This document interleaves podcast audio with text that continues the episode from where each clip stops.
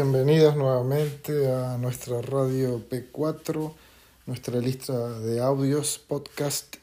Les dejamos aquí el seminario realizado el 10 de marzo sobre vacunas eh, con, como panelista Noelia Esperanza. Les esperamos en siguientes. A Noelia.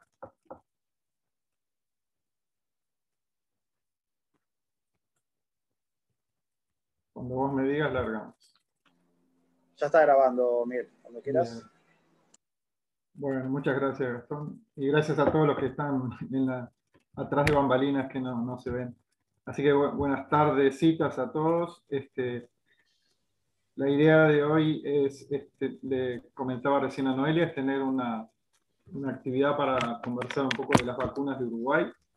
Eh, nosotros le pedimos a, Noelia, a la que le agradecemos este, por, su tiempo, porque todos los que están en el tema de vacunas en los últimos días han estado este, muy, muy acuciados por prensa, por espacios de participación, comunicación, y bueno, sabemos que es un tiempo sagrado que tiene y le agradecemos que esté participando. Eh, la presento brevemente a, Noelia y ya empezamos con ella. Les cuento, eh, antes de la presentación, la idea de hoy es tener, como les decía, una sola, sola panelista, un panelista, digamos, privilegiado en el tiempo y tranquilidad para poder poner este, una exposición no, muy larga tampoco, eh, para que la actividad no sea excesivamente prolongada y poder tener un espacio este, importante de tiempo para, creo que lo que a todos nos, nos aflige un poco este, o nos preocupa, que es cómo, cómo ir dando respuestas a todo lo que plantean las personas que vemos, los usuarios, las preguntas que surgen en todos lados, en los ámbitos de consulta, en la escuela, en la, en la familia, en todos lados. Así que, bueno, eso es lo que, cómo vamos a organizar un poquito el tiempo. Yo voy a ser el moderador, yo voy a, este, les pido que pongan las preguntas en el chat eh, y yo voy a tratar como de agruparlas o darles un, poco de, sentido para no, no este, tirar preguntas así muy al azar y después, si en todo caso quedan cosas no resueltas o que es difícil, este, abrimos un poco la discusión o intercambio. De esa manera hacemos las preguntas de una manera más eficiente. Paso a presentar entonces a, a Noelia Esperanza, ahora que tenemos más personas. Ella es este, digamos, ella ahora, hoy nosotros la invitamos más desde un perfil académico, ¿no? Este, pero bueno, ella tiene una doble función, trabaja en el, Ministerio de Salud Pública, es asistente del Programa Nacional de Vacunaciones de la Unidad de Inmunizaciones del Departamento de Epidemiología en el Ministerio de Salud Pública. Y hace un tiempo que está ahí, después nos contará. Pero también es profesora agregada en el Departamento de Farmacología y Terapéutica de la Facultad de Medicina de la Así que bueno, sin más introducciones, la dejamos entonces a Noelia. Creo que ya puede compartir pantalla porque tiene una presentación. ¿Cómo están? Bueno, muchas gracias por la invitación. Eh, espero que, sea una, linda charla y que sirva, sobre todo para, ayudar a la gente que está, en que estamos todos en esta situación. Em, Voy a compartir eh, esta. Bueno, siempre tengo el lío de dónde poner las caritas de la gente para que no me moleste. Traté de usar una, una cosa que sea lo más amplia posible y no, no gastar todo el espacio. Em, bueno, alternativas para el país. Em, me hice un mapita de ruta este, para contarles un poco también pueden interrumpir si creen necesario en cualquier momento de la presentación, este, presentar un poco cuáles son las, las vacunas contra, contra el SARS-CoV-2 y su desarrollo, cuáles son las disponibles en nuestro país, este, un poco cuáles son los estudios clínicos este, que tenemos hasta la fecha, que son los que, este, en los que se basan o, bueno, o, o, tratan de ser apoyo para la toma de las decisiones y las recomendaciones de salud pública hablar un poco porque Miguel me decía, bueno, y es lo que yo también vivo en la consulta, ¿no? Este, eh, que también soy pediatra, em, con respecto a, qué recomendaciones especiales dar en, algunas, en algunos tipos de, personas, mal llamadas poblaciones especiales, ¿no? Todos somos especiales, digo, pero bueno. y eh, después contarles un poco de, la campaña y, aclarar que, que, no tengo ningún conflicto, que no los declaro, pero en realidad no tengo ningún conflicto de interés para hacer esta presentación y sí decirles que además de trabajar, que ya lo dijo Miguel, de trabajar en el Ministerio de Salud desde hace, eh, desde el 2010, Miguel, no sé. este, soy profesora agregada de farmacología de la, de la Facultad de Medicina. Bueno, entonces, de las vacunas y su desarrollo, este, acá hay una cuestión que ya a esta altura creo que, todos aprendimos mucho en poco tiempo de, de, vacunas, algunos que ya nos gustaban de antes y otros que, este, y sabemos que hay este, varios, digamos, que, que, lo que trajo esta, esta pandemia fue el desarrollo de, este, o la, la puesta a punto, en realidad de, mecanismos, de plataformas de vacunas que, venían siendo estudiadas hace bastante tiempo, pero que no teníamos experiencia de uso previa y que este, esta pandemia permitió un aceleramiento en los procesos de, investigación y de desarrollo. Y, además de contar con vacunas que ya teníamos, que ya conocíamos de, de antes, ¿no? Pero bueno, entre las vacunas más nuevas este, tenemos eh, las vacunas que, este, a ver, espera que, acá, perdón, empezando por las vacunas más, más viejas, las vacunas más conocidas por nosotros, que son las que usamos habitualmente, este, los mecanismos de acción de las vacunas inactivadas, que por diferentes procesos de inactivación se consiguen generar ¿no? Eh, eh, un, un, un, antígeno, que básicamente es el que el que se introduce, ¿no? Eh, que, que, nos inocula, este, para generar los anticuerpos, este, que tiene sus ventajas y sus desventajas.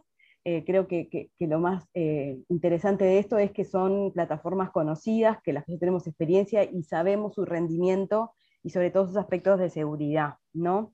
Requieren en su desarrollo em, algo importante que es contar con laboratorios de bioseguridad muy grandes, que eso también un poco limitó, porque a la hora de entender otra palabra horrible que es la carrera esta que estamos corriendo ¿no? Em, en, el, en, el, desarrollo de vacunas, eh, requieren para su desarrollo medidas de bioseguridad muy importantes y eso retrasó, retrasó en parte que no fueran las primeras en aparecer en, disponibles en el mercado. ¿no? Muchas de ellas pueden requerir ayudantes, como son este, algunas de las que contamos actualmente a nivel internacional, este, y em, tienen algún riesgo de efectos adversos conocidos, que es el de, como la exacerbación de la enfermedad luego de, vacunado, eh, em, que es un evento que puede ser importante, que por ahora con ninguna de las vacunas inactivadas disponibles ni con las otras en realidad se ha visto. Y después tenemos este, vacunas que también son conocidas, que son aquellas, bueno, y vacunas de este tipo, las, clásicas las conocemos, ¿no? La antigripal, eh, polio, eh, y de las que están en desarrollo o ya comercializadas y que ya tenemos en el país con la que se ha vacunado hasta ahora, es la vacuna CoronaVac del laboratorio Sinovac chino, fabricada en, el, en Butantán, en Brasil, además de, en China, pero hay una producción local, eh, regional también. Y después hay otras vacunas, otra china, este, Sinopharm, este, una, alguna, una o dos vacunas indias del laboratorio Barat, no me quiero olvidar ninguna, son unas cuantas, ahora después creo que, las puse.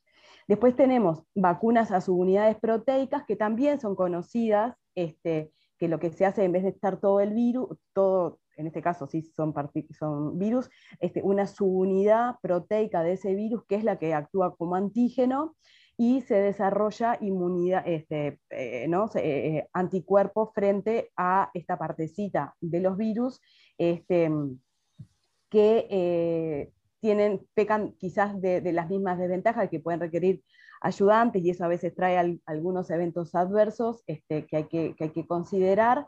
Este, todavía de sus unidades proteicas no hay ninguna aprobada, pero hay algunas en desarrollo y en desarrollo avanzado, como la vacuna de Novavax, este, y son vacunas este, que han mostrado en los estudios que tenemos disponible buena respuesta inmunogénica y, ya hay algunos resultados también de fase 3.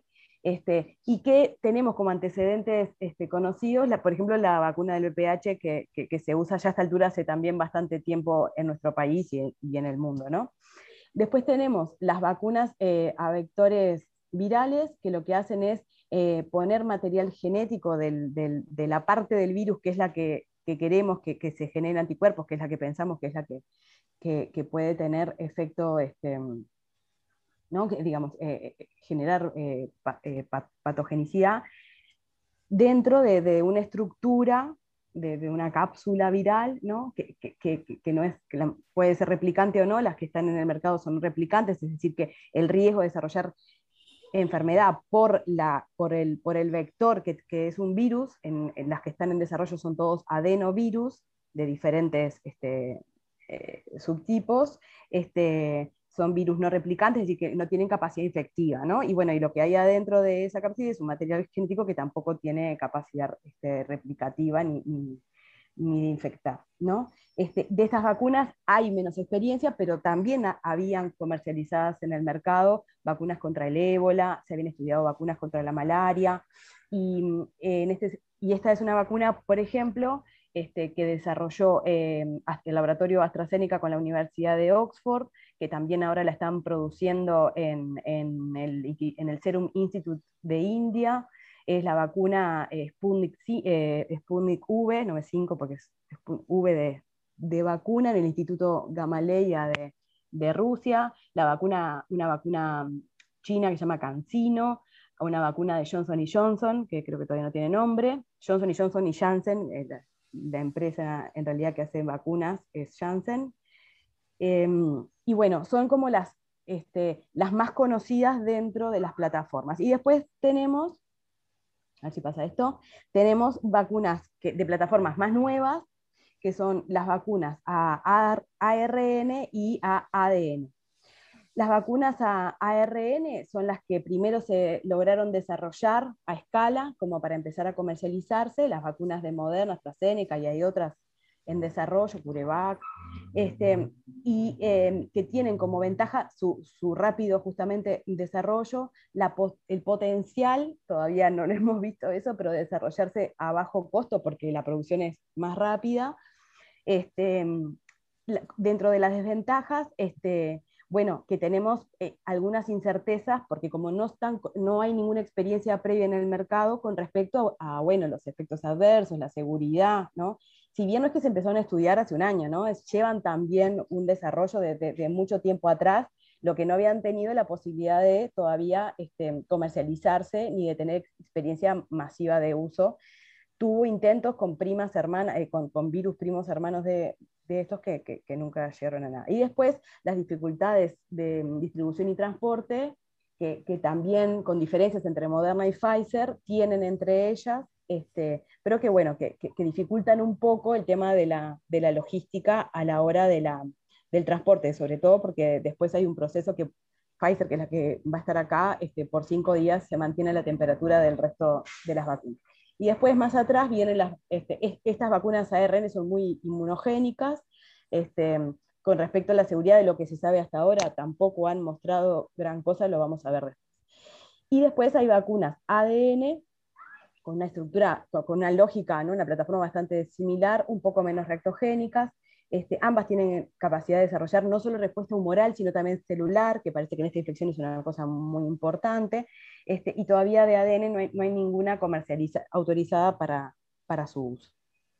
Bueno, entonces, este, este, estas vacunas tuvieron para su desarrollo este, un proceso acelerado y aceleradores, puse yo, porque en realidad eh, lo que nos pasa es que de las fases clínicas de desarrollo, que también nunca nadie supo tanto de fases de desarrollo de un medicamento como ahora, sabe todo el mundo la fase 1, 2, 3, 4.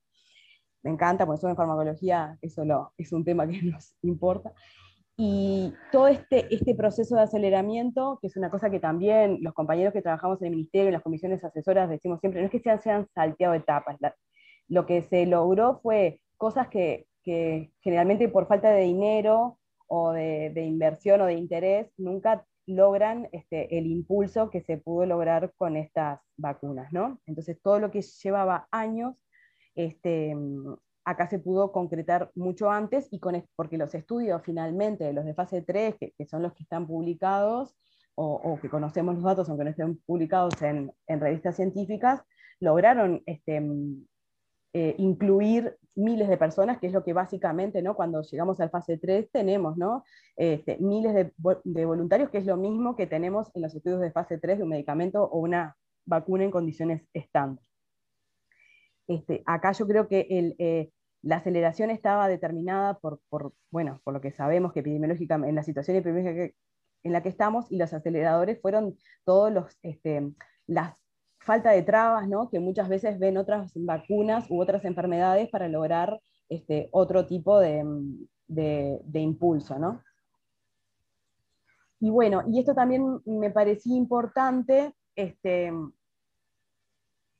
que entendamos como algunas lógicas, ¿no? Bueno, hay toda una parte de investigación, de, cosas que, uno como clínico de a pie no ve, ¿no? Que es todo lo que está, se está investigando en, nuevos, en nuevas tecnologías vinculadas a la salud. En el caso de, las vacunas, todas las vacunas de, eh, contra SARS-CoV-2 que están en desarrollo, este, en, investigación, digo, perdón, en este, en este landscape que tiene la OMS, uno lo puede ir actualizando e ir viendo todas las vacunas que se van incorporando, hay más de 200 que están en diferentes etapas, preclínicas o clínicas, dentro de las clínicas, fase 1, 2, 3, que la OMS lo va actualizando y uno puede hacer un seguimiento y, tiene el, numerito de, de, registro de ensayo clínico, entonces puede ir a ver el objetivo con el que esa, esa vacuna se está, este, los protocolos, ¿no? Los protocolos con, su objetivo, con la población incluida, con las variables de inclusión y exclusión, quiénes son los patrocinadores, en qué países se está haciendo, está,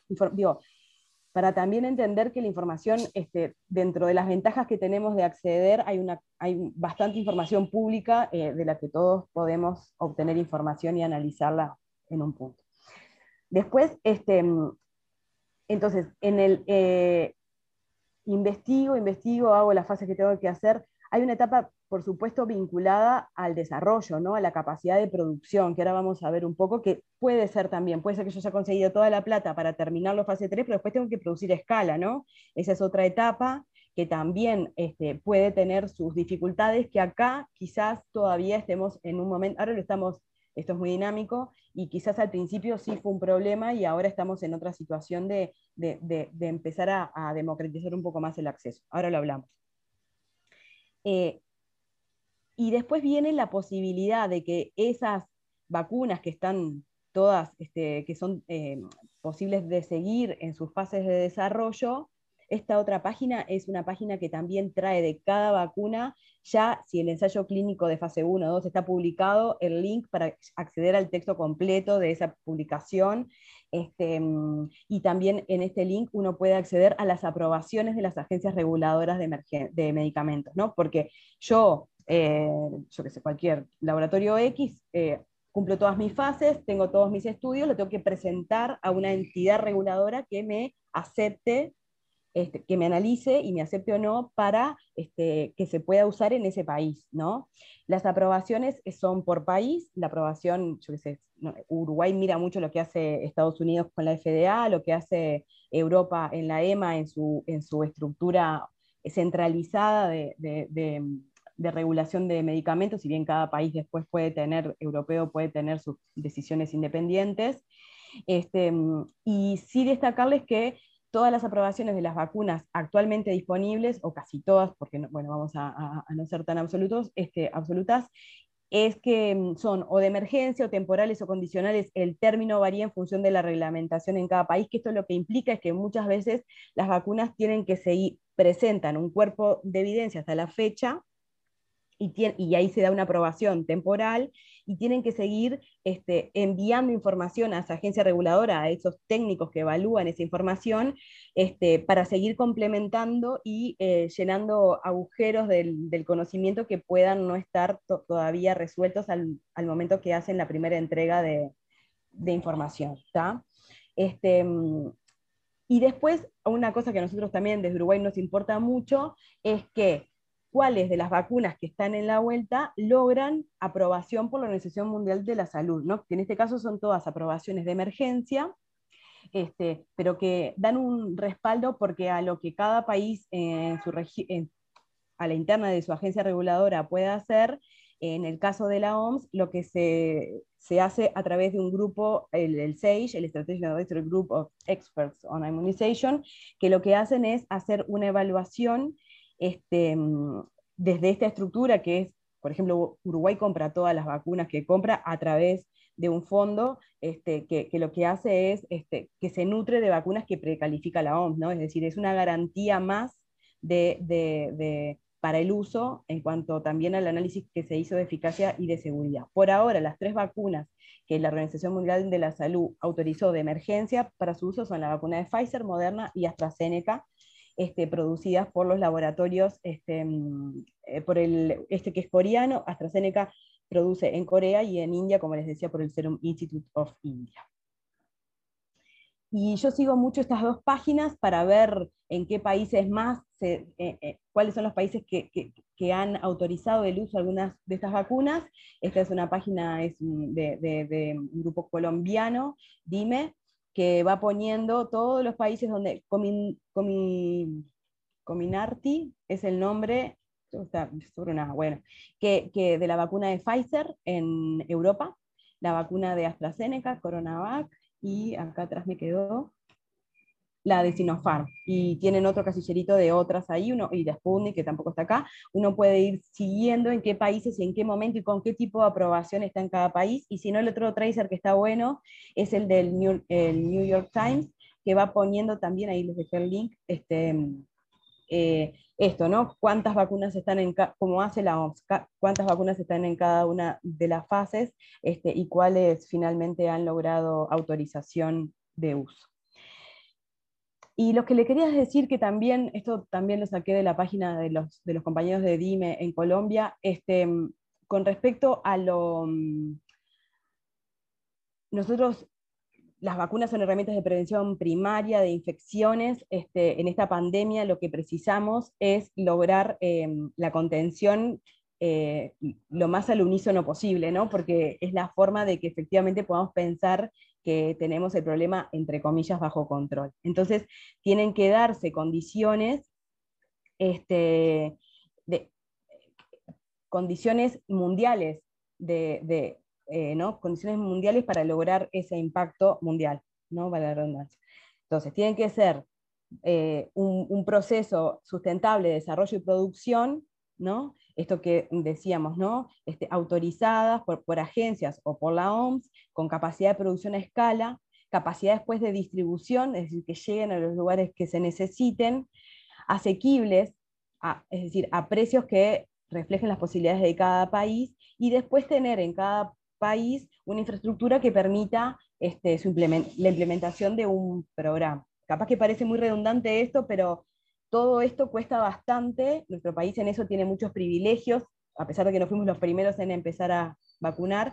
Este, sí tuvimos la pata de la implementación de todo el sistema, de, todo un programa nacional de vacunaciones como con mucha experiencia en, hacer campañas y, también en la respuesta de la gente con respecto a, a, la vacunación, a la vacunación. Uruguay es un pueblo que, mm, que, se vacuna, básicamente. Entonces, eso es una cosa muy importante.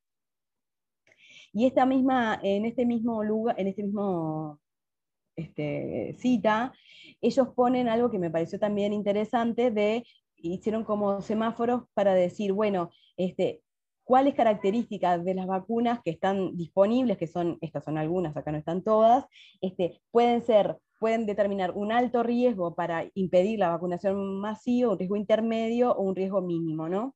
Este, no es para entrar en esto, pero sí para mostrarles que la complejidad antes de, que, llegue, de que lleguen las vacunas a las, a las personas finalmente que, que, tenemos que inmunizar, ¿no?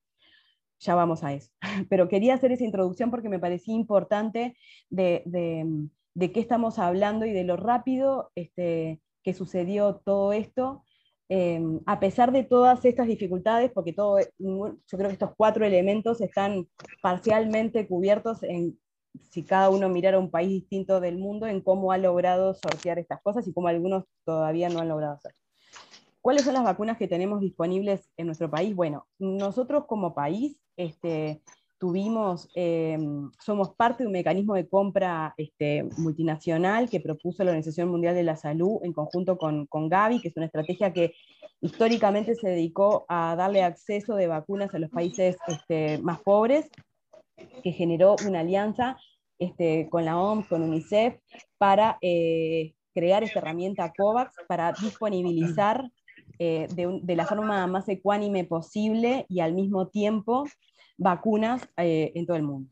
Y después estaba la posibilidad que han tenido todos los países y que creo que, hemos sido bastante conscientes todos de hacer de que cada país tenga compras bilaterales, ¿no? En función de, sus capacidades de, de, negociación, de sus capacidades económicas, de, y, así vimos cómo había países que se estaban como súper este, super abasteciendo de vacunas, ¿no? Hubo algunos ejemplos que fueron bastante claros.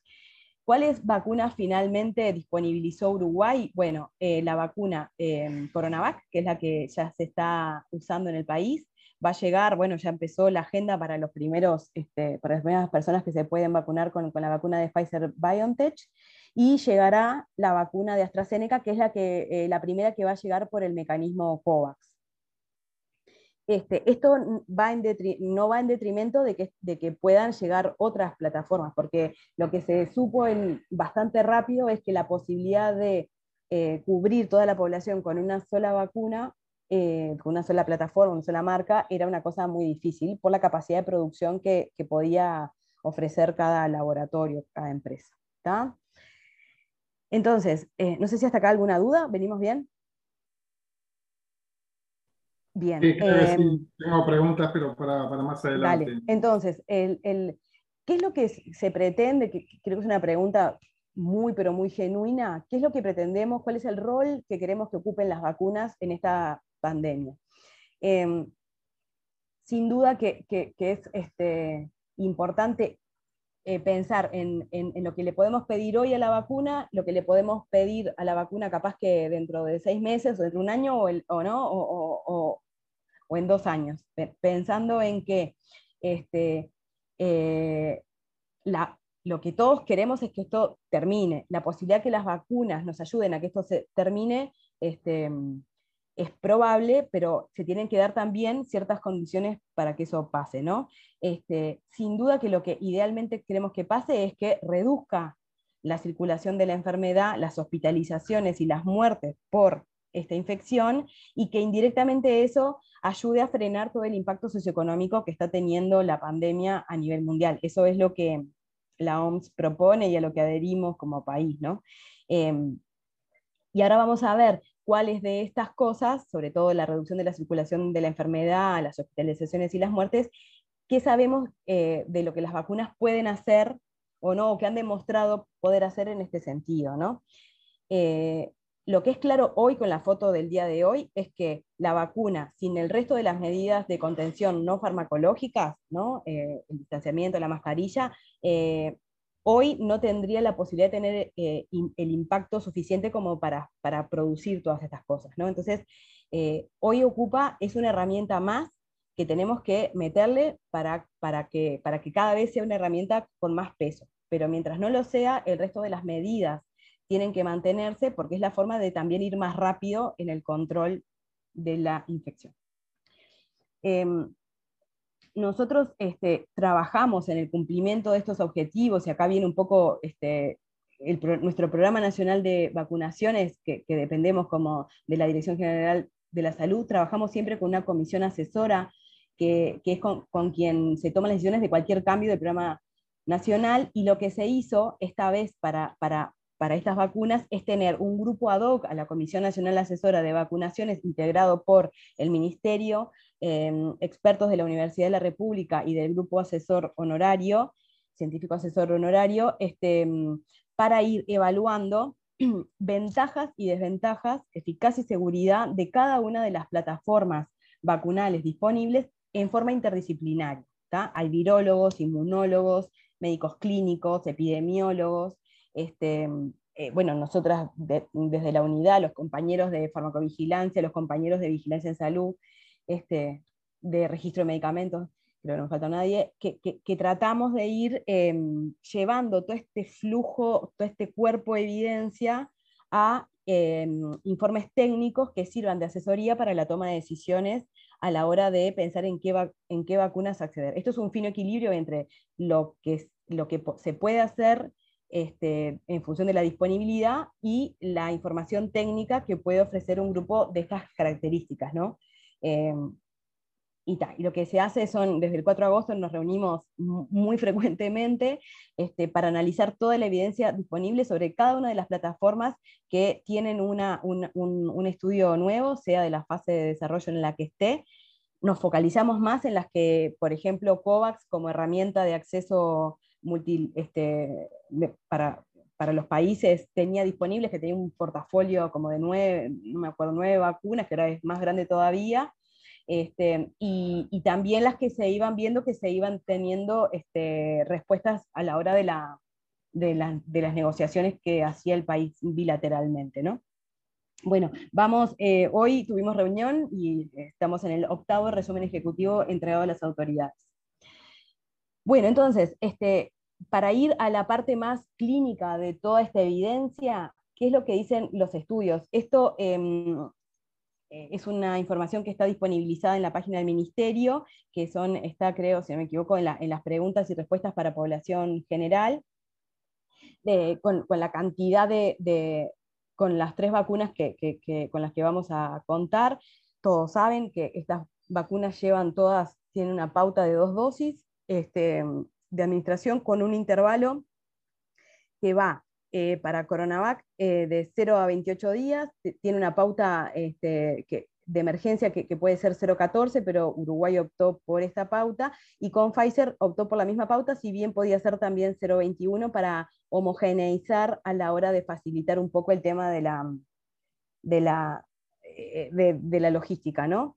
Este, está todo dentro de la que la, esta sobre todo, que es la que ya evaluó la OMS, dentro de, los plazos que la OMS este, permitía de, intervalo interdosis. Y después la vacuna AstraZeneca, que se optó por usar el esquema de 0-12 semanas, que es un esquema que es el que mostró en los diferentes estudios de fase 3 y de, de, fase 3 post-hoc que se hicieron, este, mayor inmunogenicidad y eficacia clínica. Y la eficacia vacunal este, en infección sintomática este, tiene variaciones entre las vacunas, que ahora vamos a detallarlos un poco más, pero básicamente son los números que también todos hemos visto por ahí, que van entre el 50 y el 95%. Acá yo capaz que voy medio rápido, pero la OMS fijó cuando, se empezaron, cuando empezaron a diseñarse los fase 3, este, eh, estándares, estándares para decir, bueno, los ensayos clínicos fase 3 tienen que tener esto y esto y esto, ¿no? Tienen que eh, tener estas variables, incluir esta cantidad de gente, eh, que era como para ordenar un poco este, lo que cada industria o, instituto de cada país, dependiendo si eran fondos públicos o no, estaban haciendo con sus, con sus desarrollos de, vacunas. Y fijó un, límite este, de eficacia para decir, bueno, sigan adelante de 50%, con un intervalo de confianza que con el límite inferior no menor al 30%. A partir de eso, este, todas las que cumplían con ese estándar seguían adelante y, podían presentarse a cada una de sus agencias reguladas. Ahí les dejé este, los fase 3 que están publicados, Coronavac no tiene datos publicados, sino presentados los, datos sin aparecer en una revista científica eh, a las agencias reguladoras donde se aprobó. Y bueno, y mm, acá que les hice un cuadro un poco asqueroso, pero en realidad me parecía que estaba bien para, contarles cosas, ¿no? Bueno, de las tres vacunas que hablamos recién, la eficacia vacunal con dos dosis, es lo que dice acá, que son estos mismos números, 95, 80 y 50, que yo les mostré, y esto, todo, esto se los voy explicando. Ustedes se acuerdan, los ensayos clínicos controlados eh, tienen que hacerse este, pensando en que todo el diseño se hace para, para descartar hipótesis nula y, este, y demostrar este, que se cumple una variable que es la tomada como variable primaria, y esa variable primaria eh, en, los estudios fue eh, evitar ¿no? Eh, casos de infección PCR positiva sintomática, Es decir, entonces, y los, las diferentes vacunas optaron por eh, diferentes intervalos post segunda dosis para medir cuántos casos en, una, en un brazo y en el otro tenían este, infección que cumplía con la definición de caso que se habían planteado como variable primaria. Entonces, la vacuna de Pfizer, este, a los siete días de la segunda dosis, tuvo ocho casos eh, ¿no? sintomáticos con PCR positiva en los 18.198 del brazo vacunado y 162 casos de los 18.125 en el brazo control, lo que les da una eficacia vacunal de 95 con un rango entre 90 y 97. Eh, la vacuna AstraZeneca, que en el intervalo de 12 semanas, que es el que tomamos este, a los 14 días de la segunda dosis, mostró que tuvo 8 casos en los vacunados, que eran 1.293, y 45 en los 1.356. ¿Por qué son tan poquitos acá? Porque ellos tenían una población más grande, pero iban fueron midiendo a diferentes intervalos. Si solo le ponemos el ojo a los que a los de más de 12 semanas, encontramos que llegaron a una eficacia de 82% entre 62 y 91. Y la vacuna de Coronavac, que se hizo a los 15 días post segunda dosis, encontraron, pero que me tapa, ahí, 85 este, casos en la población vacunada, 4.553 personas vacunadas versus 166 en los 4.500 no vacunados. Y una eficacia de 50 entre 35 y 61%. Esta población, a diferencia de la, son solo los datos brasileros, hay datos de eficacia de Indonesia y Turquía, que, mm, pero Brasil la aprobó con los datos de la cohorte brasilera, unos 12.000 en total, y, este, y la diferencia que tienen con estas otras dos vacunas es que la población incluida, el criterio de inclusión en Brasil era que fuera personal de salud, es decir, que el riesgo de exposición que tenían las personas que recibieron la vacuna Coronavac era este, más alto, estaban más expuestos tanto los casos como los controles a eh, infectarse. Después hay otra variable que se empezó a medir bastante, ¿se acuerdan que hubo un momento donde se empezó a hablar de la eficacia de, una sola, tras, una, tras la primera dosis, digamos que, que, la OMS en su momento sacó una declaración de que ellos todavía, hasta que no haya más evidencia, lo que recomendaban era hacer las pautas completas, pero bueno, ya hay algunos datos de que el beneficio ya empieza a ser importante ya desde las primeras dosis.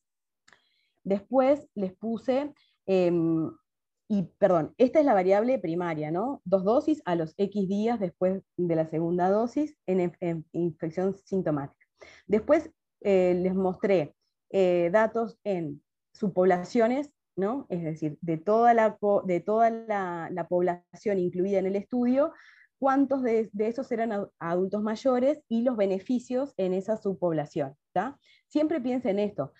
Eh, cuando uno va, si, todo mi diseño está pensado para em, una variable, cuando yo empiezo a desglosar, a quedarme con menos números en los denominadores, porque agarro solo los mayores, de, agarro solo los que tienen, ¿no? van disminuyendo la, este, la confiabilidad y la validez externa que tiene esa información, porque lo más, lo más grueso, eso lo sabemos de, metodología científica, ¿no? Lo más grueso y, lo más certero es lo que yo puedo decir de mi variable primaria. Lo otro me ayuda quizás a generar hipótesis nuevas, o a ya pensar de que si se ve esta tendencia, esta tendencia seguramente es la que se, se mantenga, bueno, y en adultos mayores vemos que la vacuna de Pfizer este, tuvo el 19% de la población tenía 65 o más años, con un caso entre los 3.848 vacunados y 19 en los 3.880 no vacunados, con eficacia que iba entre, eh, del 94 entre 66 y 99%.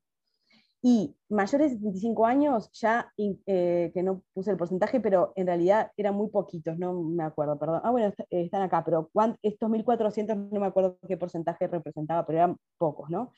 Y tuvieron cero casos en el grupo vacunado y cinco en el grupo control con eficacia que le llegó al 100%, pero con un intervalo de confianza amplísimo, de menos 13 a 100, ¿está? ¿Por qué? Porque ya, claro, estamos con, con denominadores muy chiquitos, ¿está?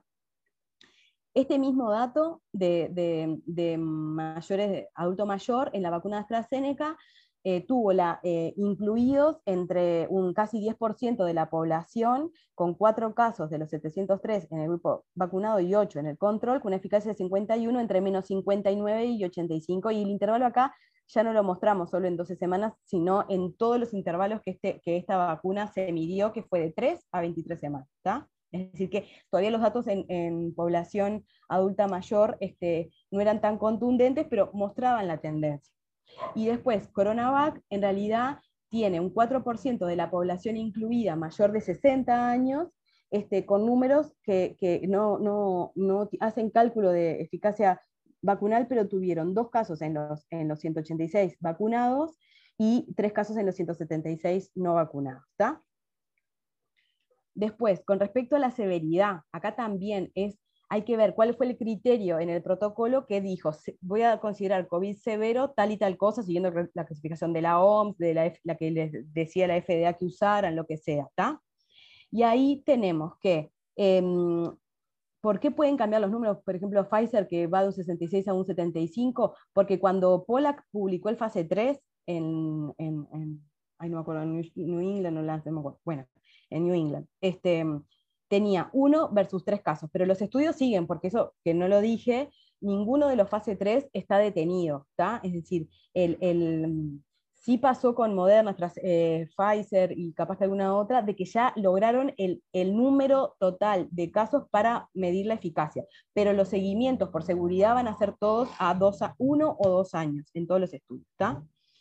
Em, entonces tienen uno versus tres y cuando los datos los analizó el SAGE, había, se había incorporado un caso más al al grupo control y la eficacia pasó a 75%, igual con un intervalo de confianza amplio, ¿no?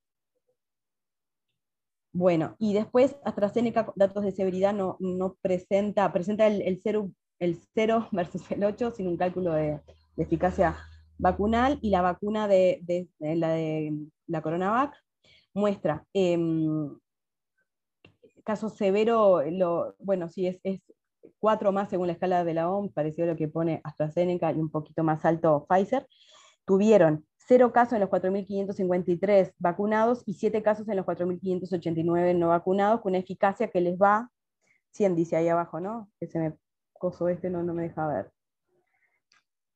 100 em, entre 95 y 100, ¿está? Después, con respecto a otra variable que era muy importante medir, porque hay una que se acuerdan que la OMS dice disminuir la circulación. La circulación, eh, si solo contenemos los casos sintomáticos y no los asintomáticos, es muy difícil, porque la circulación también va por los casos asintomáticos. Y es una variable que todavía está poco eh, estudiada o representada en los ensayos que disponemos hasta la fecha. ¿no? Este, mm, y los números son muy poquitos, AstraZeneca es el que presenta algo con, una eficacia que ¿no? 41 y 42, es decir, que poca cosa para, para decir este, si va a servir o no en esta situación. Porque no fue, y no fue, como les decía yo, la variable principal de estudio saqué una columna que traía ya, porque ya empezaron a surgir estudios de qué pasa cuando eh, se enfrentan los países donde se hicieron los fase 3 a, la circulación de las variantes, ¿no? para ver estos impactos, cómo cambiarían o no en función de la circulación de cepas variantes. Y después también hay otro dato de, de eficacia que tiene que ver con eh, el subgrupo de pacientes, que si bien no estaban incluidos algunos, este, digamos, no era en la mayoría un criterio, este, la población ideal era la población naive a la infección, el, criterio de, este, de haber estado expuesto a la infección. Algunos estudios como el de Pfizer es con o sin infección, es decir, que ellos dejaban abierta la posibilidad de hacer el estudio más, más global, ahí les da, este, aún en los expuestos, un 94%, y si del, solo dejaban los que habían tenido infección, que eran re poquitos, porque no era, la, no era un criterio de inclusión, al contrario, pero a algunos se les escapó, este, ahí les da un menos 7%. Eh, AstraZeneca no tenemos datos todavía, y Coronavac 1 y versus 7 con un 85 entre 24 y 98, intervalo amplio también. Y después de los eventos adversos, si les parece, les hablo un poco más adelante, pero básicamente este, la posibilidad de eventos adversos en los fase 3 se vio, la mayoría de ellos, acuérdense, em, la mayoría de las variables de seguridad están medidas a los 7 días después de la primera o la segunda dosis, de cualquiera de las dos dosis, algunos miden a 28 días, Pfizer para presentarse a, la FDA tuvo que esperar dos meses para mostrar datos de seguridad de dos meses y sabemos que lo van a seguir hasta dentro de dos años a los pacientes que se enrolaron. Em, y todos les pasa lo mismo, si bien varían en la cantidad, en el porcentaje de efectos adversos de los que conocemos de para todas las vacunas, la cantidad de eventos adversos serios fueron bastante parejas entre las ramas control y placebo. Em, eso lo, analizamos un poco después, y bueno, después lo que puse acá de anafilaxia es porque inmediatamente a que se empezó la, la, comercializa, eh, el uso, la comercialización, no, el uso en el Reino Unido aparecieron los primeros casos de anafilaxia que ya tenemos algún dato de, cómo le fue. Bueno, y esto capaz que lo salteo, este, que son los mismos datos para las vacunas que hoy no tenemos, que son las de Moderna, Sputnik y Janssen, para no hacerlo tan largo, pero es el mismo análisis para cada una de las vacunas que todas muestran este, eh, datos muy promisorios este, con respecto a la variable primaria y también los subanálisis en los subgrupos que se pudo determinar. Ahora, esto no responde las preguntas que seguramente le hagan los pacientes, ¿no? Pero eh, y acá em, viene esto que por suerte ayer no estaba, eh, cuando hablamos con Miguel no estaba, pues estaba armando y no lo habían subido a la página y ahora sí, que estoy muy contenta, que es armamos preguntas este, sobre aspectos técnicos de las vacunas para personal de salud. Dejé el link, debería estar por ahí abajo. Eh, bueno, no sé, pero lo encuentra facilísimo en la página web del, ministerio y responde básicamente a un montón de interrogantes, tanto con respecto a, la, a, la, campaña en sí, a la administración de la vacuna y a las comorbilidades que pueden hacer que una persona este, quiera tener información, yo qué sé, si tiene cáncer, si usa anticoagulantes, si, si tiene este, una enfermedad reumatoidea, eh, si tuvo infección por, por, por ya por, por coronavirus, este, si tiene que darse otra vacuna del esquema, todo eso está este, en estas preguntas y respuestas. Este, y también tuvimos la, la, la, creo yo que una cosa buena, de, de poner porque muchas de las sociedades científicas uruguayas este, ya también sacaron sus propias recomendaciones, ¿no? Entonces, de las que teníamos disponibles, dejamos el link en el preguntas y respuestas del Ministerio a todas las páginas de las sociedades científicas uruguayas que, este, que, habían hecho recomendaciones para sus subpoblaciones de riesgo. Básicamente, lo importante es recordar que las contraindicaciones para las tres vacunas que se van a disponer en el, en el país condiciones absolutas de vacunación están vinculadas con el antecedente de una reacción alérgica grave, es una anafilaxia, algún componente de las vacunas. El resto son todas precauciones. Este, y, que, que, la posibilidad de vacunarme este, con una u otra, tomando algunos recaudos en algunas personas, es este, indistinta. ¿está? Con las limitaciones de la información que tenemos, como ya lo estuvimos viendo, esto no es ir en contra de lo que acabamos de decir. Y me faltó decir una cosa muy importante, que fue un trending topic, que fue vacunación y lactancia en un momento, ¿no? De, de, la cantidad de gente, de, sobre todo porque eh, se empezó por un grupo de, personas que, que, estaban en, edad de ser, este, de ser mamá y estar amamantando, este, y eso no solamente hubo recomendación de, de, la Sociología de Pediatría, sino de la de Ginecología, el Ministerio después sacó también unas recomendaciones, un comunicado propio, así que todo esto está disponible, después si quieren cuando lleguen las preguntas ustedes vemos algo más, pero porque me parecía un poco también pesado, si no, decirles lo que ya está escrito y lo pueden ver ustedes mismos sin que yo se los esté diciendo acá. Este, entonces, las certezas con las que contamos son las que estuvimos viendo hasta ahora y por supuesto que quedan incertidumbres, ¿no? Em, que son algunas de estas que son las que trabajamos con el grupo asesor. Y acá yo creo que hay un desafío y que ustedes lo hacen mucho mejor que en ninguna otra especialidad médica en la Facultad de Medicina, que es comunicar, ¿no? Eh, la posibilidad de hacer entender a la... Eh, de ayudar a las personas, a nuestros pacientes, a, comunicar en un contexto de algunas certezas y algunas incertidumbres, ¿no? de, ayudarlos a aliviar esta situación y esos problemas que la evidencia hoy no nos puede contestar, pero que eh, cada día que pasa, dado que son un montón de personas las que se vacunan, se va también generando el cuerpo de evidencia vinculado a los estudios de, eh, ¿cómo se llaman? De de mundo real, ¿no? Este, o todo lo que hace a la fase 4, tanto en efectividad como en seguridad de las vacunas que se están usando a nivel mundial. Entonces, de las, de las incertidumbres, bueno, la seguridad mediano y a largo plazo, esto también en un, eh, logramos que, el grupo ad hoc, uno de los documentos que, es los que, ¿no? parecido, un resumen a lo que presentan las autoridades sanitarias, quedara disponibilizado este, para la población, que refleja un poco todo lo que todo ese análisis que les cuento que venimos haciendo desde agosto hasta ahora. Seguridad mediano y largo plazo, que seguramente con los datos de farmacovigilancia de estudios post post-comercialización vamos a ir viendo, eficacia en, algunos subgrupos de personas que están menos representados en los estudios clínicos, que ya algunos vimos, ¿no? sobre todo los adultos más mayores, este, el VIH, algunos, este, el inmunocompromiso como tal, este, el embarazo, los niños, ¿no? la posibilidad de vacunar a niños también, cuál es el rol que van a tener estas u otras vacunas que se desarrollen en las infecciones asintomáticas, cuál va a ser el impacto real, porque acuérdense que la variable primaria no medía impacto en casos severos, sino eran variables secundarias, pero todo esto que también es muy importante. Eh, ¿Cuándo vamos a poder dejar de tener medidas no farmacológicas, ¿no? Que, no, que no es ahora, como empecé diciendo yo? ¿Cuánto dura la inmunidad vacunal? ¿Cuál será la pauta de administración más recomendable? Porque ya hemos visto que hubo algunas variaciones.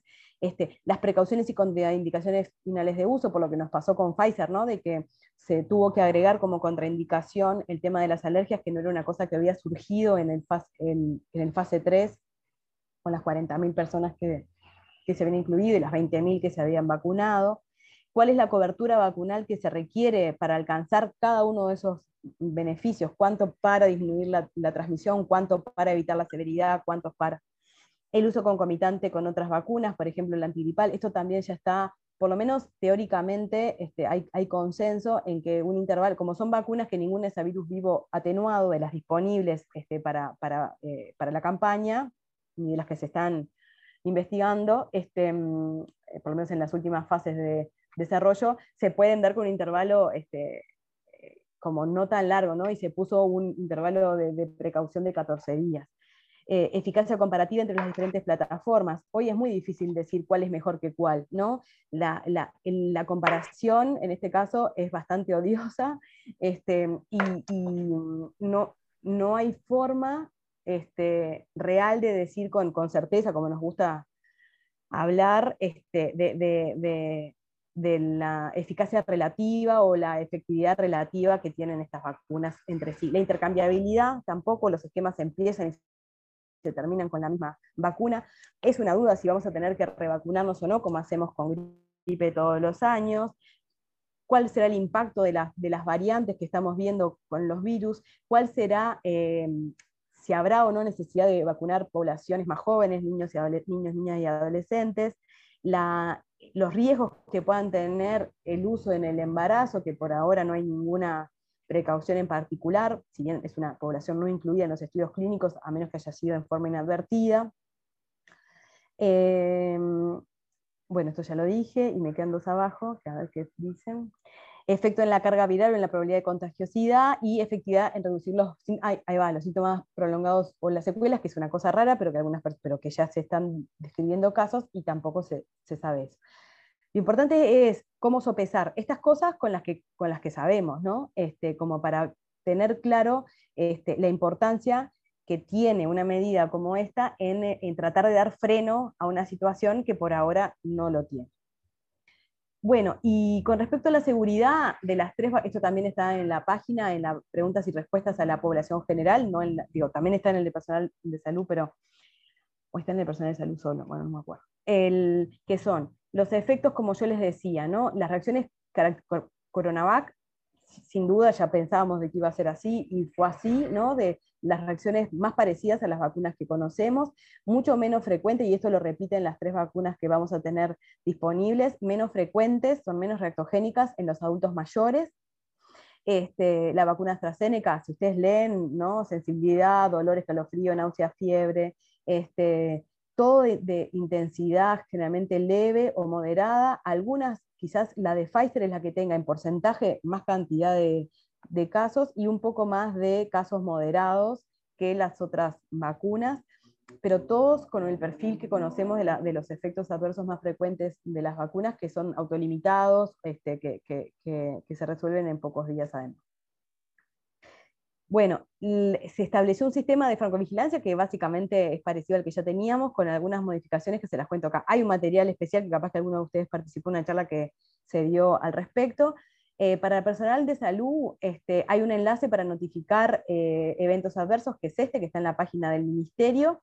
este, que, lo miramos en conjunto entre la unidad de inmunizaciones y la unidad de farmacovigilancia, y estará disponible, que todavía no está, o va a estar en estos días, para que los usuarios, la gente común, pueda notificar también acá cualquier problema vinculado a la, vacunación, que eso llegue a su prestador y el prestador notifique después por la vía que notifica personal de salud. Estas son las vías de notificación espontánea.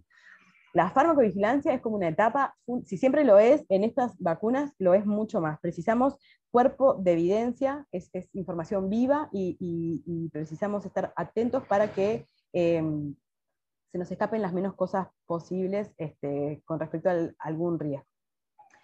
Eh, esto ya los dije, el reporting, también va a haber una comisión asesora este, ayudando en los casos que sea necesario, eh, en caso que surjan problemas no esperados vinculados a la vacunación, con una fuerte pata en el feedback que se le va a dar a, la, a los que reporten y a la población en general con respecto a, alguna cosa que haya que comunicar este, de, los, de los reportes que se van a hacer semanales, como está haciendo el mundo.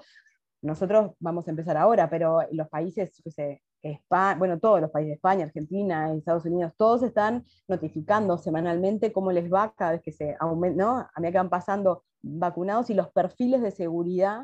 Hoy, hoy salió el tercer reporte de la, de, la Agencia Española de Medicamentos y el perfil para Pfizer, que es la que más han dado, llevan 3 millones de dosis, el 90% de Pfizer, se mantiene igual. Las anafilaxias, que como yo les decía, el primero que sacó un reporte de cuántas anafilaxias hubo este, por millón de dosis dadas fue Estados Unidos y andaban en 11 por millón de dosis de anafilaxias, ¿no? de, hipersensibilidad grave.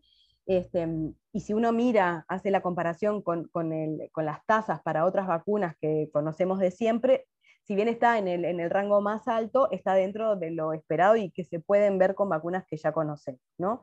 Em, se han tomado muchas precauciones en ese sentido y también en nuestro país de la espera que hay que hacer eh, eh, luego de vacunado en función del riesgo de tener reacciones alérgicas de 15 a 30 minutos según cada caso. Este, y, mm, ¿Voy a decir algo más las alergias? No, eso. Ah, no, y que el reporte este de, hoy de España, con estas 3 millones de dosis dadas, no muestra eh, que ese riesgo de anafilaxia esté por encima de lo que ya se está viendo, ¿no? Es decir, realmente se está mirando con, una lupa interesante y responsable la seguridad.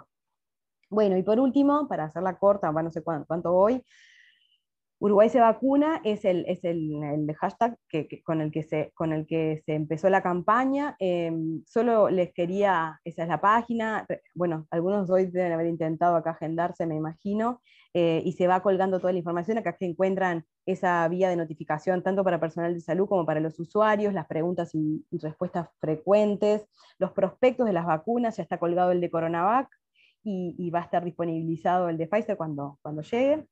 Hoy llegaba, ¿no?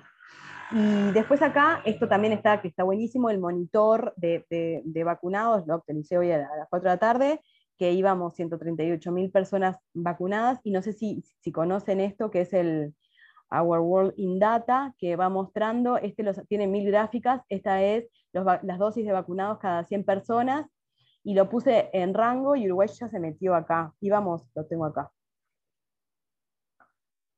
el mundo va 4 eh, cada 100 personas vacunadas, Uruguay va en 3,5 y el, y el más, el, más este, aplicado de la clase, que es Israel, lleva más, más de 100, no 103 creo que decía, se me fue. Bueno, y hasta ahí es un poco el panorama que les quería dar lo más completo posible, bueno, lo que a mí me parecía que podía contribuir a dar después paso a las preguntas.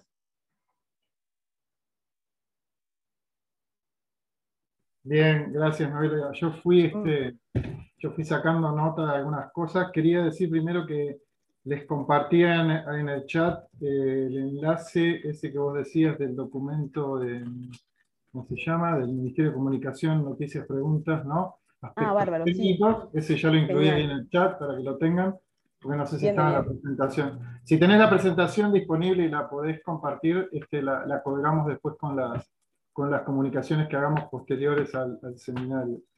Te agradeceríamos, este, si vos aceptás compartir. Después, eh, tengo algunas preguntas. Una cosa que me surge así, digamos, como redondeo, que, mm, lo planteo ahora porque es una pregunta recurrente por, de algunos pacientes míos, por lo menos en lugares donde yo estoy, es esto de las incertidumbres, ¿no? Este, yo hemos compartido dentro del grupo de cuaternaria bastante sobre esto. Es un tema complicado, digamos, de, trabajar. Es es complicado porque nos genera preguntas a nosotros mismos, ¿no? Este, no sé, eh, una cosa que no, tenemos muchas cosas que no sabemos, ¿no? La revacunación, la duración del, digamos, del, de cuándo, cuánto va a ser el tiempo de que vamos a estar protegidos, eh, a su vez, muchas personas plantean, bueno, nos estamos vacunando, pero hay que seguir haciendo todo lo que estamos haciendo. Este, sí, la respuesta por ahora sí. Por, eh, ahora. Sí. Bueno, pero como así, como una luz de esperanza, tenemos también que ya empezaron a ver algunos este, datos, de, sobre todo de Israel, de, Inglaterra, de países donde, donde se ha vacunado más. Eh, yo he participado de varios seminarios internacionales escuchando un poco qué pasa y bueno, la noticia de, por lo menos de reducción, digamos, de enfermedad grave, si bien reducción de circulación, es decir, los objetivos que quisiéramos tener, reducción de circulación, reducción de la hospitalización, reducción en, la, en el impacto de mortalidad ¿no? y de enfermedad grave, eso, la reducción por lo menos de enfermedad grave se está viendo en los países eh, que tienen, digamos, los datos un poco más ordenados. Sí, que eso, eh, Miguel, me faltó decir, pero digamos, los datos que mm, yo creo que son más promisorios son los que tiene hoy el Reino Unido con, con las personas mayores de 80 años en hospitalización y en mortalidad, ¿no? Que si bien la mortalidad y la están bajando en todos los grupos etarios, en ese grupo que es el que más se ha vacunado, ¿se acuerdan que empezó con, con, la, con, con la, señora aquella que mostraron en todos lados y después con Shakespeare? Este, eh, eso realmente es alentador. E-, ese es eh, de los datos del mundo real que decíamos que son estudios abiertos, ¿no? que no son como los ensayos clínicos, pero que tienen un peso muy importante, este, incluso para demostrar cosas que los ensayos capaz que no pueden mostrar, ¿no? porque no eran sus variables primarias de análisis. Otra, digamos, otra duda que la planteo yo, no es una pregunta, pero es de algo que yo vengo hablando hace un tiempo, es que, digamos, es sobre todo con las vacunas ARN, ¿no? Vacunas lo plantea un compañero en el chat también, o sea, ¿con, qué seguridad podemos, con qué, digamos, experiencia podemos hablar de, criterios de seguridad en estas vacunas? Si son vacunas, en realidad estamos asistiendo al ensayo a cielo abierto más grande de la historia, ¿no? Por el miedo y la necesidad y la, digamos, la, la complicación que ha generado esta sindemia, eh, aceptamos condiciones que no hubiesen sido de otra manera, y algunas rayan en el filo de la ética, ¿no? para decirlo delicadamente. Este, y una es esta, ¿no? estamos utilizando en humanos en forma masiva vacunas que nunca fueron en este modo de, aplicar utilizadas. Entonces, bueno, eso genera, sin duda genera ruido y para responder a eso, primero me tengo que responder yo muchísimas preguntas que me hago que son este, conflictivas y difíciles. Eh, te hago alguna de las preguntas, María, si quieres después puedes hablar algo de esto que yo te dije. Y otra cosa que se me abre, digamos, en los aspectos éticos es el, el tema del, bueno, del consentimiento informado, que, digamos, no, no, tenemos marcha atrás con el consentimiento. Lo que yo este, sí quiero preguntar concretamente es si, si, si sabés, si desde el Ministerio realmente se ha tomado este, en serio algún tipo de salvaguarda para las personas que pudiesen tener un efecto adverso serio que puede ocurrir, como puede ocurrir un Guillain-Barré, luego una vacuna de la gripe, que es un evento rarísimo, pero para la persona que lo tiene es este el 100%. Entonces, primero esa pregunta con respecto a, digamos, eh, resarcir daños o, digamos, si hay un lugar donde reclamar, dado que hay un consentimiento informado que hace que, que digamos, que las empresas retiran, digamos, el apoyo por este criterio de utilización de emergencia. Eh, y bueno, no sé, de lo que te dije anteriormente. Tengo otras preguntas, pero vamos contestando y yo te... Dale, cómo no, sí, claro. En realidad, lo primero, y eso eh, está bueno aclararlo, no es un consentimiento informado, lo que se firma es un acuerdo este, que no, no, digamos, nosotros, el acuerdo creo que está, está así disponible en la página del ministerio, este, claramente se diferencia de lo que se entiende por consentimiento informado, ahí no, no hay información, sino más, más, bien lo que se hace es cumplir con, con requisitos este, que, que, seguramente se adquirieron para, para, la, para, para, el acceso. No puedo hablar a ciencia cierta porque la verdad que en eso nosotras no, no participamos, este, pero sí entiendo de que no cumple con las características de consentimiento, ¿no? Creo que lo que hace es limitar la jurisprudencia de, en caso que cualquier persona quiera hacer un reclamo, en todo su derecho, como lo tiene siempre, lo tiene que hacer en determinado contexto que es el que está dicho ahí. Este, y con respecto a tu pregunta del, del, resarcimiento, Uruguay nunca tuvo una política de resarcimiento frente a eventos adversos, ni por vacunas, ni por medicamentos. Este, es un tema que sería interesante dar ese debate. Este, hoy por hoy lo que puede hacer es hacer, eh, digamos, como para cualquier otra cosa que, le parezca que, el Estado no tiene, este, no, está actuando bien, este, usar las vías que, correspondan legales ¿no? para, reclamar. Pero no hay nada específico eh, ni para esta vacuna, ni para las vacunas en general, ni para los medicamentos, que como son las vacunas en, este, desde nunca en realidad, ¿no? Y para ahí, ¿qué otra pregunta era? No, eran esos dos aspectos. Lo, lo, bueno, lo otro de los criterios de seguridad, pero podemos hablarlo después. Una pregunta. Perdón, con... mañana sí. hay un seminario que no sé si, si lo vieron, eh, que lo organiza la Unidad Académica de Bioética, que van a hablar del acuerdo. Ajá, Yo en, en, la clínica ECO que, estu que, estuve ayer estaba Hugo Rodríguez y, y se, se, tocó ese tema, que va a quedar, calculo que subida en la página de la clínica ECO, este, que, que, que, que, yo digo, es todo un aspecto que va, incluso Hugo decía con respecto a que él no tenía, era un área que era más como de los abogados casi, ¿no? Como que, sí. entonces, este, y mañana creo que a las 9 hay una, la Unidad Académica Bioética organiza una actividad específicamente al respecto. Digo porque capaz que es un mejor ámbito para sí, sí. evacuar no, dudas. No lo vi esa convocatoria, pero está bueno. Sí, está en Twitter. Eh, Noelia, otra pregunta, una pregunta de una compañera es, bueno, ¿qué se sabe de la protección, digamos, para las, las variantes, ¿no? particularmente la que mm. tenemos más cerca, que es la Manaus P1, de las vacunas que tenemos acá? ¿Qué efectividad esperada o se sabe algo? Sí, los eh, es como yo decía, este, en realidad la evidencia está empezando a surgir. Este, yo no tengo todavía eh, analizado eso. En el grupo de expertos este que yo les decía ad hoc a la, a la Comisión Nacional Asesora de Vacunaciones, los virólogos están este, empezando a recabar esa información para ver el impacto que podría llegar a tener este, las vacunas como actualmente el impacto que actualmente le conocemos en las variantes, pero no es una respuesta que pueda dar ahora yo porque no tengo la información analizada, perdón. Yo, fui, yo vi ayer una nota, pero de prensa de Reuters, que decía que, eh, no recuerdo si es en Brasil, creo que Brasil, que habían la, la, la, la, del laboratorio, la, Coronavac, eh, la, China, eh, tenía cierta efectividad sobre la variante, sí. Pero no, no citaba ningún trabajo científico, no sí. pude, digamos, comprobarlo. ¿verdad? Otra bueno, eso es, es, otra cosa, perdón, eh, yo hablo mucho, perdón, no, que nos está pasando, que es que este, muchas veces eh, la información la tenemos primero por la prensa que publicada y, y revisada por pares como para también en esto de la incerteza, ¿no? de, de, de poder decir las cosas con otro peso. Este, se, vuelve eso también complejo y se ha hecho complejo para la comisión asesora este, en, la toma de decisiones tener que ir casi tan al día a día con la información.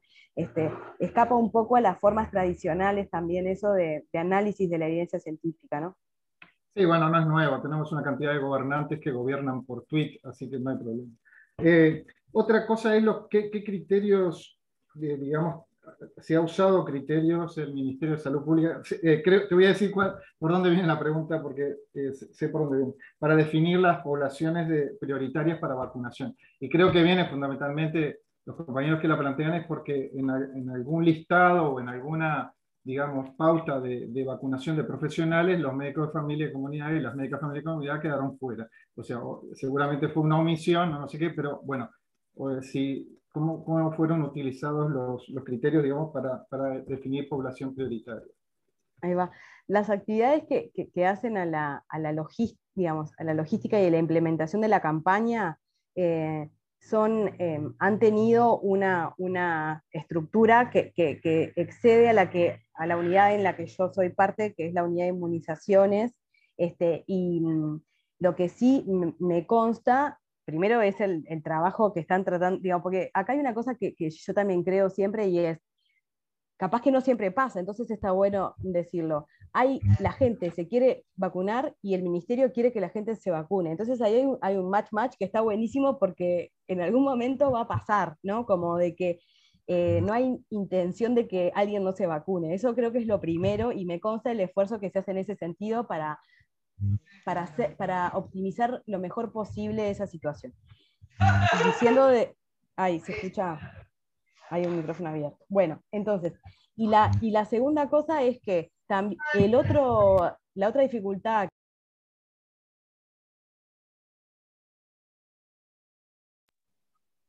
Hola. Hola. Sí, sí, no hay nada más. Ah, está, perdón. Este, que, eh, lo otro que pasa es que se necesita también adecuar eh, los grupos de priorización a la disponibilidad de vacuna, ¿no? En la medida en que va llegando, se van armando las cosas. Y muchas cosas se tienen que decidir también casi a tiempo real. En esta locura de, la rapidez con la que decíamos hoy que pasa lo de la evidencia, también pasa de, terminar de saber este, no con tanto tiempo eh, de cuántas dosis vamos a poder tener y qué día exacto es el que va a llegar, ¿no? Es decir, para entender también del otro lado las complejidades que puede haber a la hora de la implementación de una campaña de esta magnitud. Y no creo que haya habido ninguna cosa, digo, esto estoy segura, de, de, explícitamente dejar afuera a nadie, al contrario, porque lo que más se quiere es que se vacune todo el mundo y lo antes posible.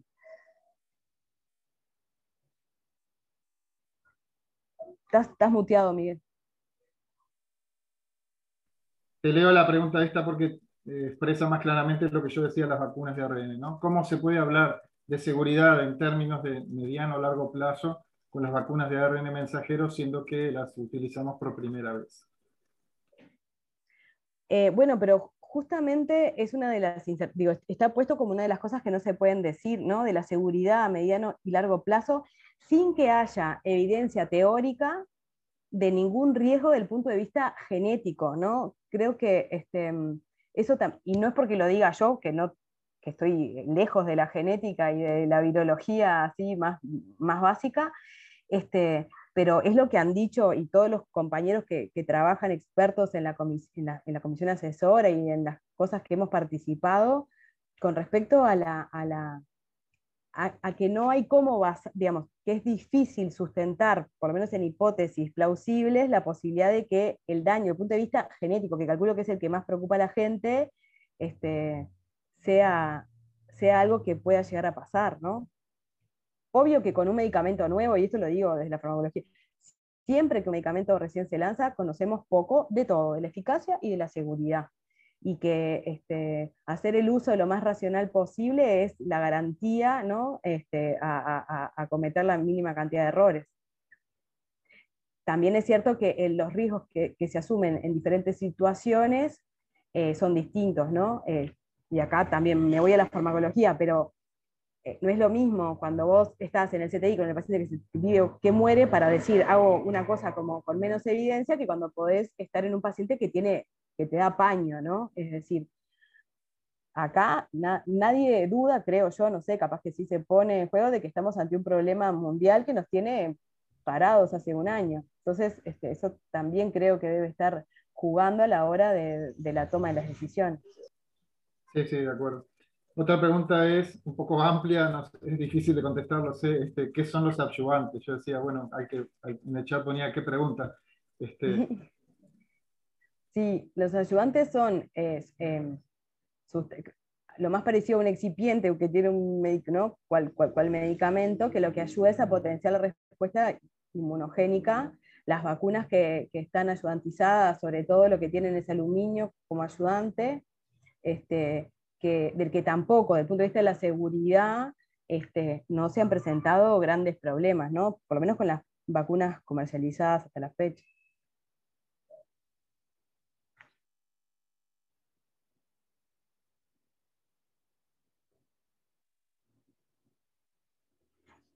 Estás muteado de nuevo. Perdón.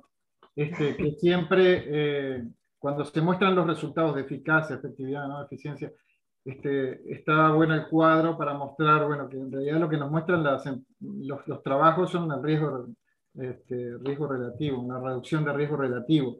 Y en realidad siempre, por lo menos para mí me resulta más claro ver, bueno, cuál es el número necesario a vacunar, o, bueno, eso un poco está, digamos, en las, en las conclusiones de, tanto de lo que ha presentado Israel y lo que vos decías de Inglaterra, eh, da un poco más de claridad con respecto a, bueno, si realmente se vacunaron muchas personas y, y, capaz que se necesitan muchísimos para vacunar, para reducir un caso eh, de enfermedad grave, pero la reducción está ocurriendo. Eso, eso es importante. Sí, nosotros en el grupo ad hoc, este que te digo de la comisión asesora, también este, están los, los compañeros de, medicina preventiva y social, este, y, y, ellos han hecho un análisis buenísimo del número necesario a tratar o a vacunar en este caso, ¿no? Para, para salir del riesgo relativo.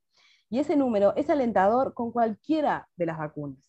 Porque acá lo importante es que, nos vacunemos pensando en que cada uno suma a, controlar un poco el tema de esta infección, este, que es muy transmisible, ¿no? Claramente, este, porque ha persistido en el tiempo, porque el bicho ha sabido esquivar muchos mecanismos de, Sí, yo, yo, compartí ahí en el chat también un análisis que muestra el NNT, pero voy a buscar ese que tú decís porque no lo, no lo, no lo leí. No, no, esto es, esto es un análisis que, que, hacemos a la interna del... ah, no, pensé que estaba... No, pero es el que puede hacer cualquiera tomando esos números de, de, de, los riesgos, el, el, número de casos sobre la cantidad de, de vacunados y de expuestos y de no vacunados y, y sale solo. Bueno, en el enlace que yo les pasé está calculado, se puede leer.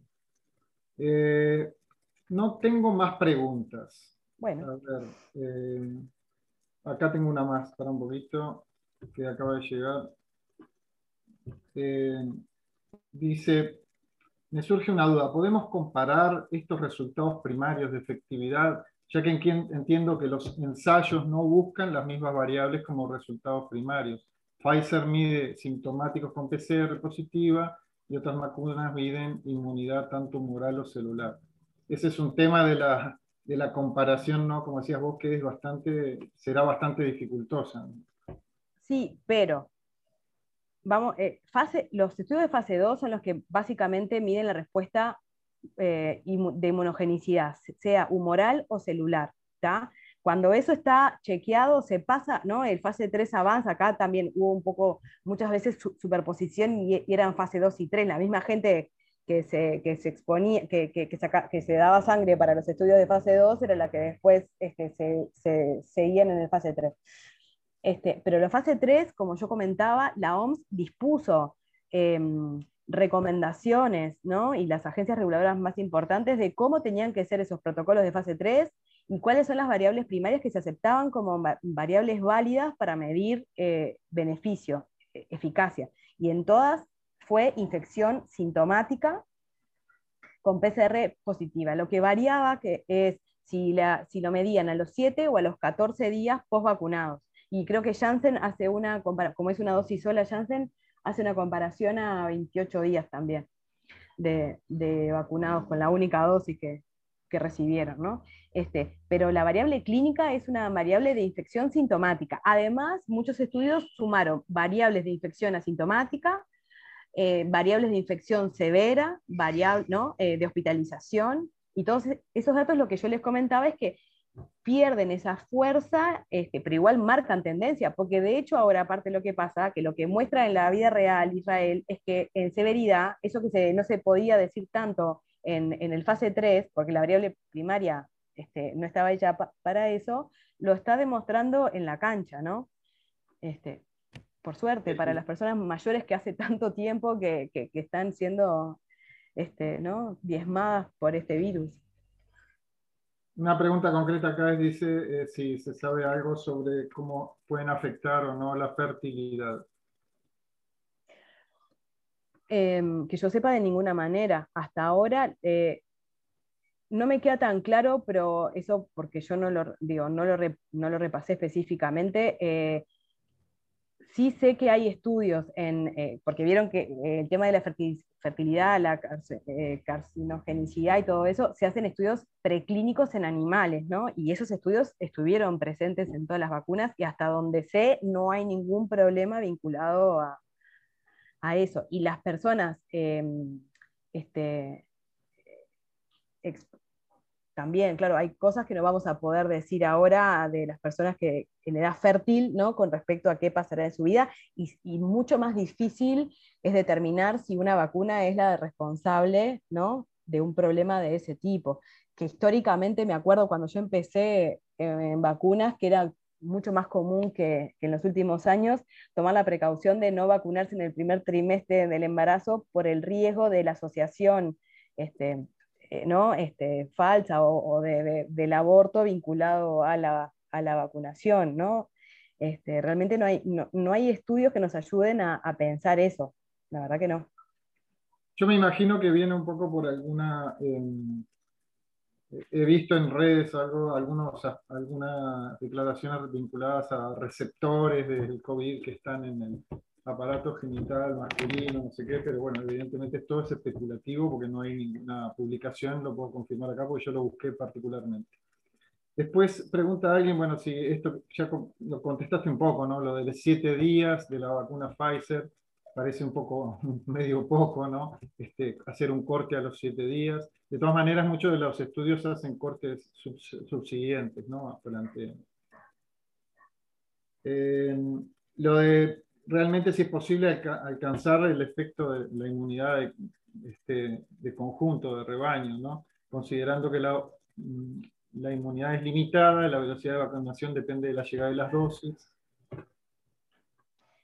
Sí, em, todavía creo que este es un problema como internacional, ¿no? ¿A qué cobertura vacunal tenemos que llegar para lograr cada uno de estos objetivos que decíamos? Porque probablemente no sea lo mismo eh, en función de la eficacia vacunal que tengan las vacunas ¿no? y, de la, y, del objetivo que esperamos terapéutico que estamos buscando, si es disminuir la transmisión, la infección o la infección grave o la muerte.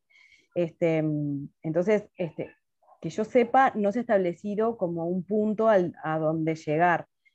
Eh, el, el, porcentaje que más se maneja, no sé si lo han escuchado, es un 70% ahí, que, que es como que este, nosotros para las vacunas del programa lo que la OMS dice siempre es tener un 95% de cobertura, ¿no? Este, con las campañas de, de, este, gripe, eh, en sí con lo poco que, muchas veces logramos este, vacunar, y muchos años se logran este, eh, coberturas que logran por lo menos no, no que, no se incendie de infecciones respiratorias graves este, el país, ¿no? Estás muteado. Sí, tenemos, yo no tengo muchas más preguntas, estoy preguntando ahí porque ya estamos como en una hora y media. La idea era no, pasarse de una hora y algo. Este, mientras llega alguna, y tenemos el máximo de participantes ahí, después de una hora y media, yo ya tengo calificado que comienza a bajar dramáticamente. entonces tratamos de no hacer actividades más largas. No sé, decirte que muchas gracias de parte de la Sociedad de Uruguaya de Medicina Familiar y Comunitaria. Acá dicen Bárbara la exposición. Gracias de este, esta, convocatoria que hicimos desde la sociedad y desde grupos de trabajo de la sociedad, del grupo rural y del grupo de, prevención cuaternaria, pero bueno, era, era para todos. Y como yo te decía, es probable que allí estuve mirando un poco, pero hay muchas compañeras y compañeros de medicina familiar, pero hay compañeros del exterior y hay compañeros de enfermería también. Así que, bueno, después te contaremos las, las repercusiones, Noelia. Bueno, ojalá les haya servido. Muchas gracias a ustedes. Hay muchos comentarios de, de que gracias y que excelente. Sí, ya veo, ya veo ahí. Muchas gracias a ustedes por quedarse una hora y media escuchando. Bueno, gracias Noelia este, y por el apoyo y la presencia. Por favor. Estaremos invitando para otras. Espero que no sea con Ojalá que no, ahí va. Ojalá que no. Bueno, abrazo a todos, gracias por participar. Chao. Chao, gracias. De nada, chao, chao. Vamos a tener una serie de seminarios, así que estén atentos a las convocatorias. Próximamente habrá algunos sobre evidencia y aplicada en esta época de COVID. las incongruencias a las que hemos estado expuestos, y otro sobre el impacto económico, creo que tenemos por ahí incluso el disertante, o estaba hasta hace un momento, el impacto económico a veces no intangible que ha tenido esta sindemia a nivel global. Eh, estamos cooperando con, la, con los compañeros de Argentina, del grupo de prensa cuaternaria de, la, de, la, de FANFIC, para, para hacer esta, sobre todo en particular, del impacto económico.